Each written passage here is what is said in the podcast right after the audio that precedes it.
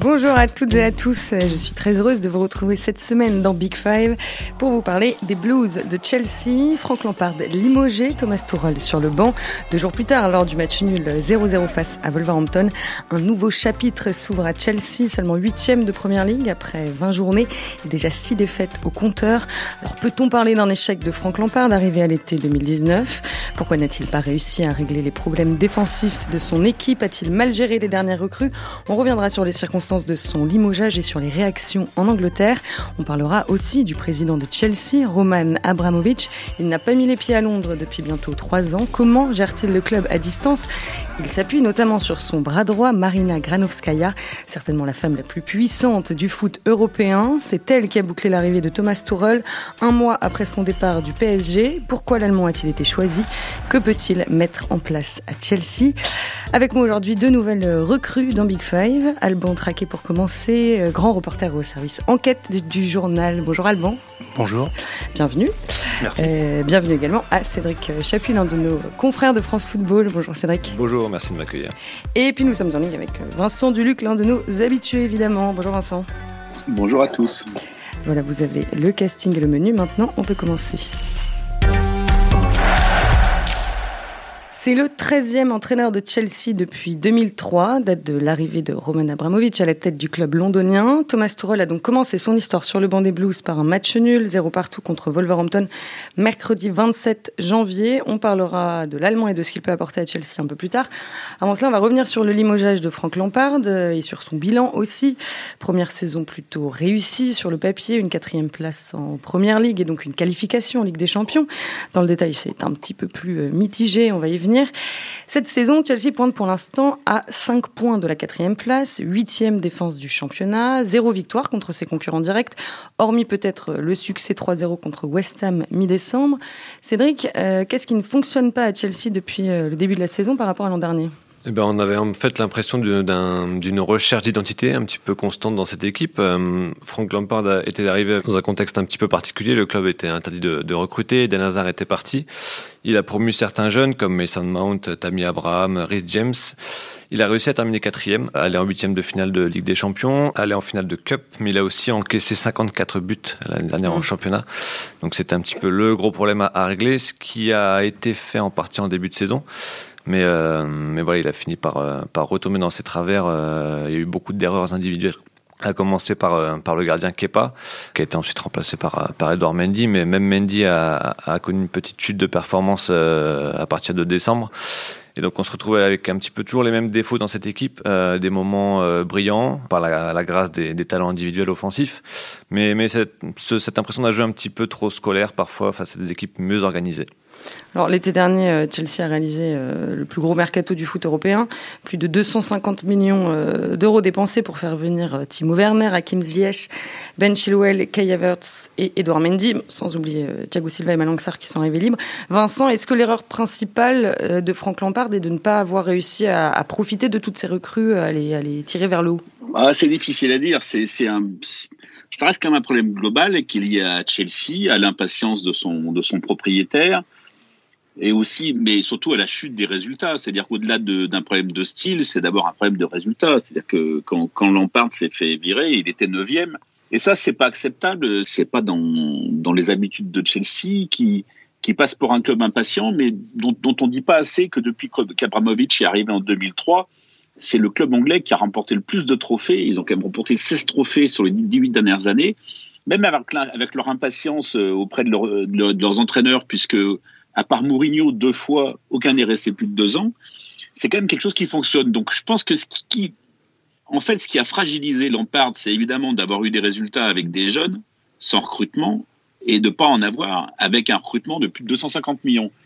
La vérité quand même, c'est qu'en dehors de Thiago Silva, qui est, arrivé avec beaucoup d'expérience, une partie des investissements ont été un risque. C'est-à-dire que Kaya c'est un jeune joueur, euh, et il n'a pas pu encore euh, s'intégrer. Timo Werner est un assez jeune joueur et sa, longue, sa longue sécheresse statistique de la fin d'hiver a fait très mal à Lampard.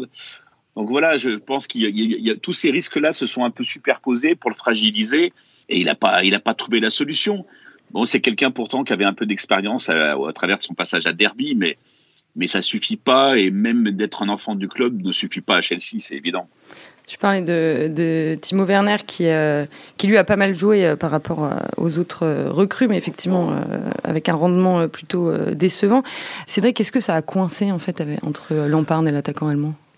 On, peut penser que, si Timo Werner avait, avait, marqué la moitié de ses occasions et qu'Edouard Mendy avait continué sur son rythme de début de saison, Franck Lampard serait encore en poste. Timo Werner, c'est un joueur qui produit beaucoup d'occasions, mais qui n'a jamais été un immense finisseur, même s'il a eu une très grosse saison l'année dernière. C'est un joueur qui a besoin de liberté, mais dans un cadre très structuré. Et euh, peut-être que Lampard n'a pas réussi à instaurer ce cadre-là. Euh, il a fait des erreurs en termes de management, euh, Franck Lampard Alors j'ai lu un petit peu chez nos confrères anglais que, certains joueurs étaient un petit, peu, un petit peu dans le flou au niveau tactique, qu'ils s'attendaient à des consignes un petit peu plus précises. Et, au-delà de Werner, je pense que pour Kai Havertz et Hakim Ziyech notamment, ce sont des joueurs qui ont besoin de liberté, mais qui ont, eu, qui ont brillé euh, la saison passée et dans leur précédent club, dans des schémas très structurés, euh, avec des entraîneurs très pointilleux.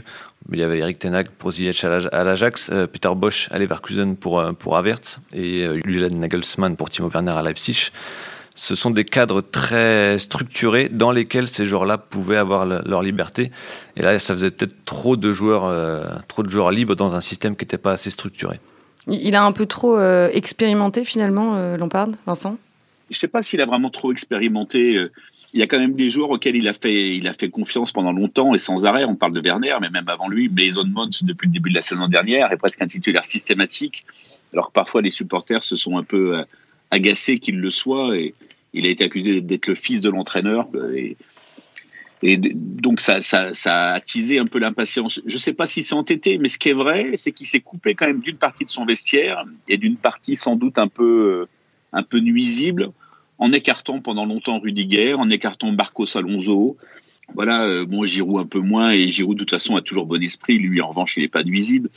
Mais voilà, très, très, clairement, il a eu une partie de son vestiaire un peu contre lui. D'ailleurs, il a fallu, euh, il, faut, il, faut que cette semaine, enfin ce matin dans la presse anglaise, il a fallu que Aspilicueta, le, le, capitaine de Chelsea, vienne un peu à la défense de ses, de ses partenaires en disant que le vestiaire n'avait pas eu la peau de Frank Lampard. Mais ça rappelle souvent quand même ce qui se passe un peu à Chelsea. Savoir qu'il y, a probablement une ligne directe quand même entre les joueurs et Abramovich, et sinon entre les joueurs et Abramovich, du moins entre les joueurs et Marina Gradovskaya. Puisqu'on se souvient que quand Mourinho s'était fait euh, limoger la deuxième fois, il y avait eu des banderoles dans Stamford Bridge pour, euh, pour critiquer euh, Fabregas, Hazard notamment, pour, pour, pour, avoir justement pesé sur, sur la sortie du Portugais.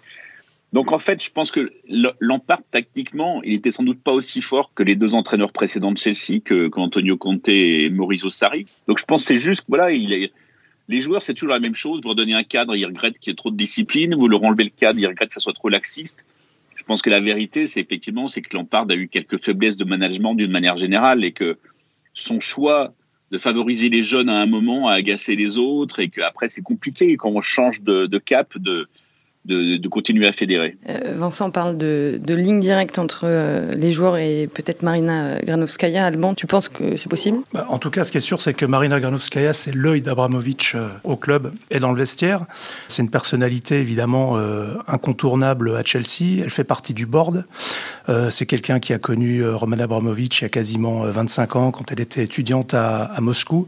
Elle a suivi tout son parcours, on va dire, économico-industriel dans une première dans une première phase de la vie d'Abramovich, puisqu'à l'époque, il était euh, dirigeant d'une société euh, pétrolière qui s'appelle Sibneft. Et Marina Granovskaya a démarré chez Sibneft comme secrétaire, puis elle est devenue assistante personnelle de, Roman Abramovich, puis elle l'a suivi à Chelsea dès 2003. Donc il elle a pris une place, euh, en plus elle est polyglotte, elle parle français, plusieurs langues donc. Donc c'est quelqu'un qui a su euh, qui a su euh, progresser, qui a su euh, trouver sa place dans un monde quand même très masculin, ce qui fait qu'aujourd'hui évidemment on l'a décrit comme la, la, femme la plus puissante du du football européen, voire du football mondial. Et, elle, a, elle a des contacts euh, quotidiens avec, euh, avec les joueurs, avec le staff technique euh? Ben, Encore une fois, elle sait tout ce qui se passe, donc, donc ça lui remonte et elle fait remonter au, au grand patron. Donc Chelsea, ça bouge beaucoup en termes en termes d'entraîneur et en termes de joueurs. Après, Roman Abramovich s'appuie sur un, sur un noyau. et ça, bouge beaucoup parce que c'est Roman Abramovich qui, qui, dire, qui veut souvent changer d'entraîneur ou finalement c'est elle qui, au bout d'un moment, lui dit bon, maintenant il est temps, il est ah temps ben, d'essayer une nouvelle tête.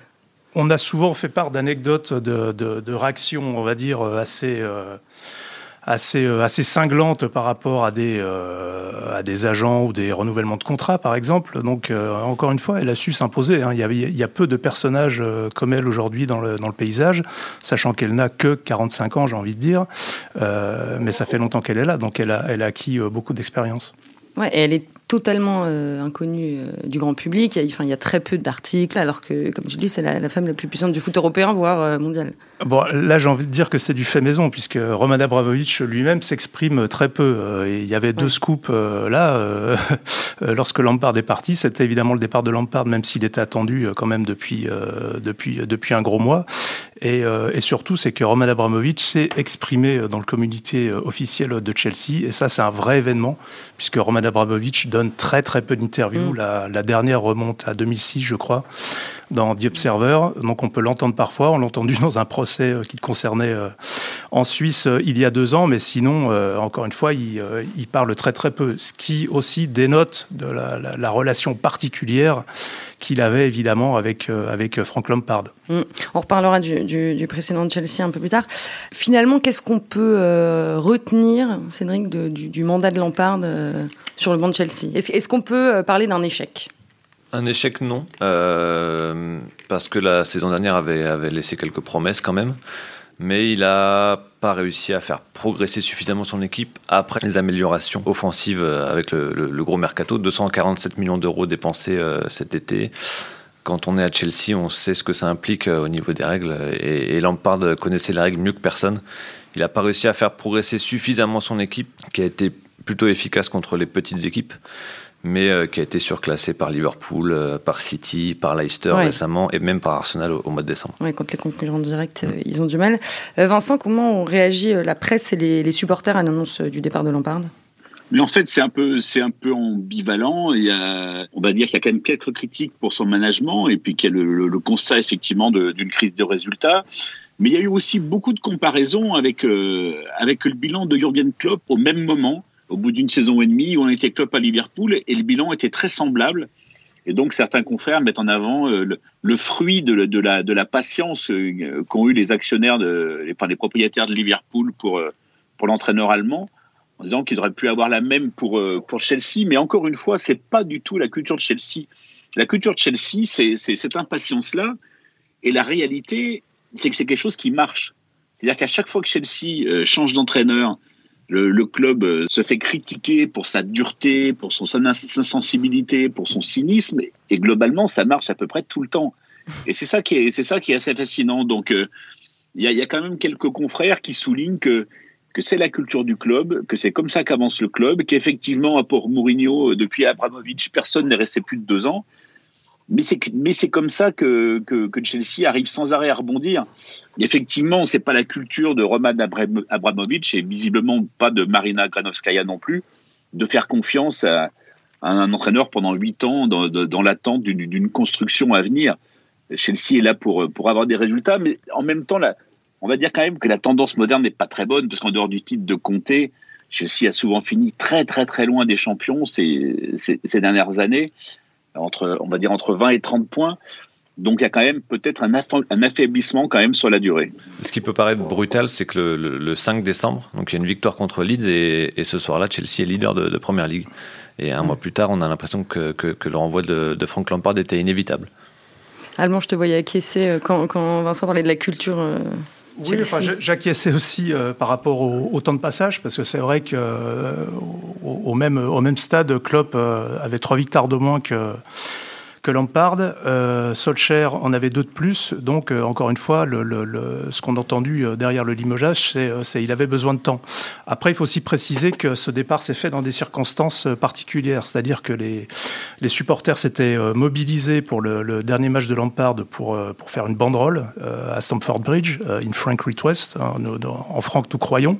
Et puis, on peut aussi imaginer que sans le confinement strict qui, qui touche actuellement l'Angleterre, ça aurait un peu plus bougé côté supporters, puisqu'il y a un des groupes, We Are the Shed, qui prévoyait par exemple évidemment de chanter le nom de, de, Frank Lampard si, euh, si le match avait été ouvert au public. On peut aussi imaginer qu'ils auraient fait une manifestation. Et puis il y a, y a, quelque chose aussi, c'est quelqu'un qui qui est, moins connu mais qui, qui est mal passé auprès des supporters vraiment attachés au club, c'est que Lampard il part avec Johnny Morris. Johnny Morris c'est cette saison à Chelsea, c'est quelqu'un qui était avec lui à Derby County, qui était son assistant, qui a entraîné les jeunes de Chelsea. Et donc, et donc c'est aussi un duo qui part et c'est aussi un, un duo vraiment made in Chelsea euh, qui, euh, qui prend le départ. En nombre de, points gagnés par match, euh, Lampard est pour l'instant le, plus mauvais coach de l'ère Abramovic avec 1,67 points en moyenne. C'est vrai que ça fait pas beaucoup. Euh, Roman Abramovic, euh, Alban, est-ce que tu peux nous rappeler euh, pourquoi il ne peut pas venir à Londres depuis euh, bientôt trois ans? Je précise que tu as écrit sa biographie, donc tu maîtrises plutôt bien le personnage. Oui, enfin, elle, date de 2008. mais donc, pour comprendre ce qui arrive à Roman Abramovic depuis, depuis quasiment trois ans, en fait, il faut revenir à la tentative d'empoisonnement de, de l'agent double Sergei Skripal et de sa fille. Il y a déjà eu euh, auparavant des histoires d'empoisonnement euh, euh, au Royaume-Uni impliquant, impliquant des Russes.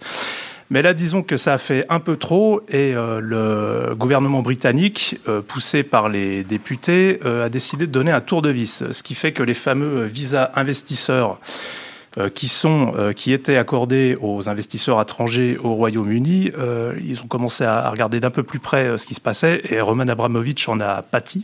Ce qui fait donc que. Ces visas ont été gelés oui, c'est-à-dire que son visa n'a pas été renouvelé. Donc, euh, dans la foulée, euh, il est d'origine juive, donc il a demandé euh, la nationalité israélienne, et donc il passe la majorité de son temps, quand il ne voyage pas, entre la Russie et Israël aujourd'hui. Donc, Roman Abramovich ne va plus à Stamford Bridge. Roman Abramovich voit très peu de matchs en live de son équipe. Le dernier, à ma connaissance, date du 28 octobre, puisque Chelsea a affronté Krasnodar en groupe de Ligue des Champions. Et là, il était dans les parce qu'il connaît le président et parce que c'était plus facile euh, euh, d'y aller. Sinon, euh, bah, il regarde à la télé et il dirige à distance. Vincent, comment, comment est perçu Roman Abramovich aujourd'hui en Angleterre? Il est perçu maintenant forcément, par définition, comme une figure lointaine. Mais en même temps, on va dire que les, moqueries ou les stigmatisations des premières années qui, faisaient appeler Chelsea Chelsea ou, ou, des choses comme ça, je trouve que se, sont atténuées parce qu'il est il n'a il a pas fait que passer, il, il, s'est investi durablement, il a quand même montré qu'il aimait, euh, qu'il aimait le foot et qu'il aimait ce club, qui, qui, est, qui une certaine ambiguïté dans, dans, dans, ses motivations et dans, la manière dont il a éventuellement cherché à se servir du club, c'est possible. Mais je, ne le trouve pas impopulaire. C'est-à-dire que quand, le public était là et que le public avait quelque chose à, reprocher à la, manière dont les, enfin, ou du moins contester la manière dont les choses se passaient, notamment pour certains limogeages, mais c'était les joueurs qui étaient plus dans le, dans le, dans le viseur de, de, des fans que qu'Abramovich lui-même.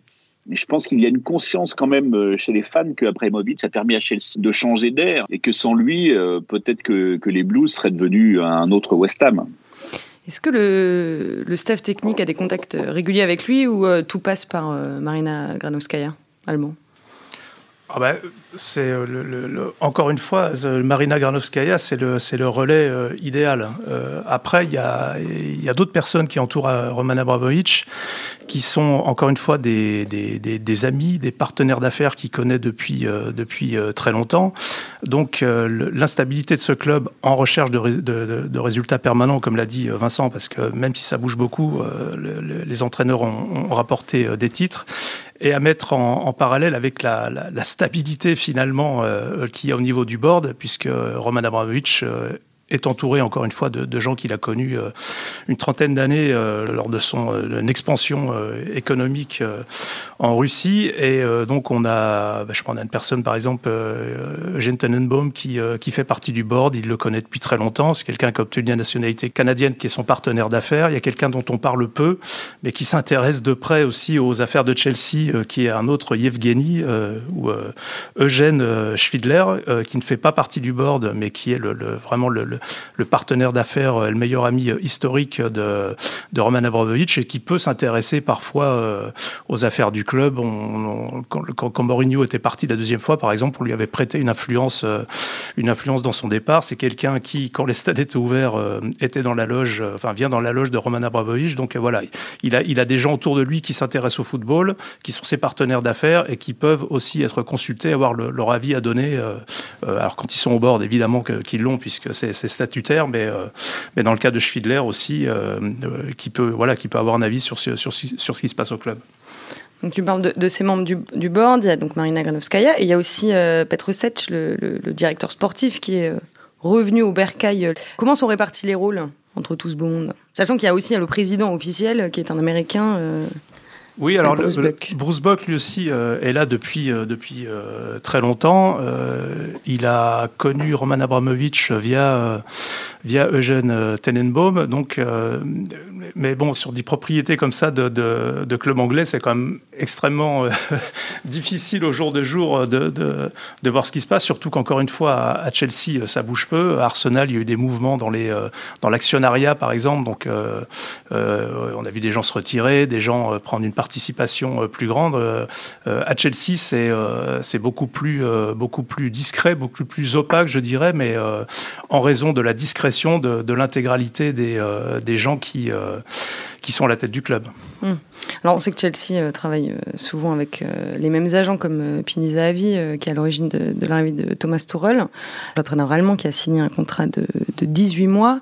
Euh, Cédric, pour toi, pourquoi est-ce que c'est lui qui a été choisi euh, par le club? Il y a une, euh, une, une, volonté, je pense, de se tourner vers, vers un, tacticien peut-être plus pointilleux puisque bon, les, deux exemples majeurs en, première ligue sont Jurgen Klopp et, Pep Guardiola. il y a aussi cette, c'est une vraie tendance, hein, l'école allemande en ce moment, et, la première ligue est, une, est un championnat qui suit les tendances. Il y a eu la mode des, des, coachs portugais à un moment, des coachs espagnols aussi. Maintenant, c'est, il y a beaucoup d'entraîneurs germaniques en première ligue. Voilà, c'est voilà, Ralph Rangnick et, Julian Nagelsmann ont été contactés aussi euh, avant, avant, euh, avant de se tourner vers Thomas Tuchel. Il apporte aussi une expérience du très haut niveau euh, que n'avait pas Frank Lampard. voilà, savoir gérer un, vestiaire avec des, des, forts caractères, des fortes ambitions. Mais je pense qu'il y a aussi surtout cette volonté d'avoir un, tacticien plus pointu peut-être pour, pour faire progresser cette équipe. Hum. Vincent, comment, comment on le voyait Tourelle jusqu'à présent en Angleterre? Mais on ne le voyait pas beaucoup. on le voyait de loin. Mais alors, c'est bon, une rumeur qui, qui, qui, remonte à, qui remonte à loin. C'est une, remonte qui, une rumeur qui remonte à début décembre, puisqu'une partie de l'entourage de Tourelle disait déjà euh, via la presse allemande qu'il est en contact avec Chelsea. Très franchement, moi, je l'avais pas vraiment cru. J'avais pris ça comme un espèce de, de, chiffon rouge agité par son entourage pour euh, pour essayer de consolider sa, sa position au PSG. Oui, parce qu'on l'envoyait aussi à Manchester United. Absolument, mais en fait, je pense que les, contacts étaient vrais. Le, le, le site The Athletic a été le premier à annoncer dès les premiers jours de janvier que, Lampard était, menacé et que, et que Tourelle était une possibilité. Alors pour l'instant, la presse anglaise ne voit que le meilleur de Thomas Tourelle. Alors il y a bien eu quelques échos qui sont quand même revenus de la fin de l'histoire à Dortmund et de la fin de l'histoire au PSG pour les prévenir de la manière dont justement l'histoire pourrait finir à Chelsea. Mais pour l'instant, il voit le positif. Tous les confrères ont été très favorablement impressionnés par son sourire en compte de presse euh, euh, il y a deux ou trois jours, par la manière dont il répond aux questions, par son espèce d'enthousiasme. Tout ce qui rappelle des souvenirs aux suiveurs du PSG d'ailleurs. Donc euh, voilà, je pense qu'on est un peu dans, le même mode et il a l'image d'un jeune entraîneur. c'est le premier entraîneur allemand de, l'histoire de Chelsea. Donc il y a, voilà, il y a une curiosité. Je pense qu'il est plutôt dans la mesure où le PSG est allé en finale de la, Ligue des Champions avec lui, euh, c'est plutôt quelque chose de, favorable pour lui. Il vient de Dortmund, donc du coup, tout le monde fait un peu la filiation avec Klopp. Donc on va dire que son accueil est positif. Il n'y a pas particulièrement de, défiance à son égard. Euh, on a pas mal aussi euh, entendu ces derniers jours que Chelsea pourrait être le club idéal finalement pour Tourelle. plus ambitieux, un petit peu plus ambitieux que Dortmund, moins d'extra sportifs à, gérer qu'au PSG. Qu'est-ce que vous en pensez?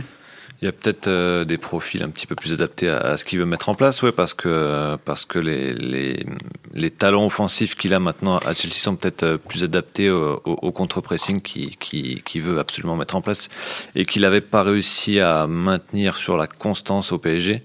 C'était un petit peu, un petit peu euh, du yo-yo à ce niveau-là. Et oui, l'effectif est bien taillé pour lui. Et après, il, reste, il restera forcément un équilibre à trouver entre tout ça parce que les, tous les talents offensifs euh, qu'a Chelsea, Franck Lampard les avait aussi associés et ça n'a pas fonctionné. Ouais, mais justement, avec cet effectif, euh, Tourelle pourrait être tenté de, revenir un peu à ses premiers amours, euh, une équipe euh, très portée sur l'attaque comme à Dortmund. Oui, il, va de toute façon maintenir, on l'a déjà vu sur le premier match, hein, cette volonté d'avoir le ballon, de, de, multiplier les solutions dans l'axe, dans le camp adverse, multiplier les passes, mais il faudra trouver ce, ce déséquilibre euh, de l'adversaire en même temps que garder une certaine balance euh, pour ne pas être exposé euh, aux erreurs individuelles comme ça a été le cas ces dernières semaines. Alors lors de sa conférence de presse de présentation, tout sourire, comme nous l'a dit Vincent, Tourelle a insisté sur la nécessité de s'appuyer sur, sur le centre de formation. On sait qu'il a l'habitude, qu'il aime bien faire jouer les jeunes joueurs. dans ce domaine, Alban, est-ce que tu penses qu'il va s'inscrire dans la, dans la lignée de Franck Lampard? Bah, En tout cas, il peut aussi s'appuyer sur des euh, sur des compatriotes, Rudiger, euh, Avertz, Werner. Il peut s'appuyer aussi sur Thiago Silva, qu'il a bien connu. Euh, N'Golo Kanté revient et on sait que Thomas Tuchel euh, voulait faire venir N'Golo Kanté par exemple au, PSG. Euh, Pulisic, il l'a connu à Dortmund. Euh, alors après, bon, c'est un peu pour l'anecdote. Ce qui est marrant, c'est qu'il va falloir qu'il s'habitue aussi à son équipe, puisque euh, euh il a appelé son capitaine Aspilicueta Aspli. Il nous a fait une Goethals lors du premier match contre contre les Vols. il a fallu que Pulisic vienne vienne le voir pour lui dire c'est pas Aspli. donc il, va falloir vite convaincre parce qu'il a il a battu deux records lors de son premier match. Thomas Tourel, il a battu leur record le, le record de passe 820 en première ligue et 70 19% de possession. Euh, mais maintenant, euh, voilà, mais maintenant, il va falloir, euh, il va falloir gagner. Donc il y, a, y a Burnley qui arrive, et puis après le premier gros match, on va dire, c'est Tottenham le, 4 février. Ouais, Vincent, l'objectif de Thomas Tuchel, c'est d'accrocher la quatrième place, c'est de faire aussi, au moins aussi bien que l'année dernière? Et franchement, il est obligé, bien sûr. Il n'a pas le choix. Frank Lampard a fait quatrième avec une équipe jeune, une année où le Chelsea n'a pas eu le droit de recruter, et même si lui a que la moitié du championnat pour, pour y arriver, faut pas oublier que début décembre, Chelsea était premier. Donc, il est obligé de finir dans les quatre premières places où ça sera, où ça sera un échec. Et je suis pas sûr qu'après un été à dépenser plus de 250 millions d'euros, il aurait le droit de, de, de, quémander la patience et de, et de, et de demander à, à, reconstruire une équipe, à rebâtir une équipe.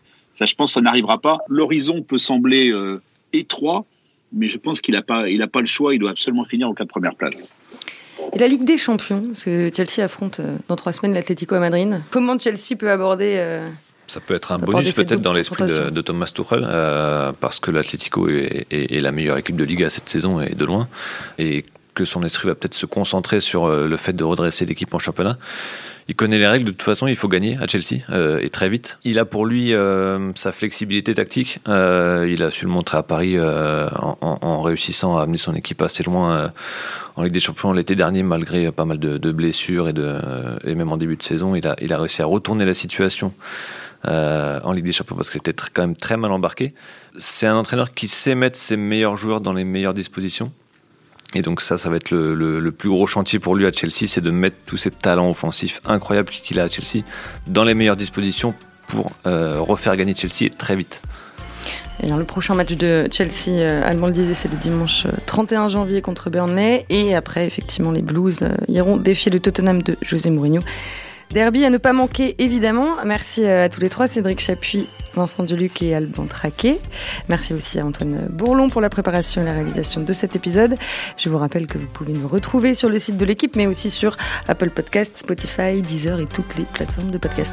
À la semaine prochaine.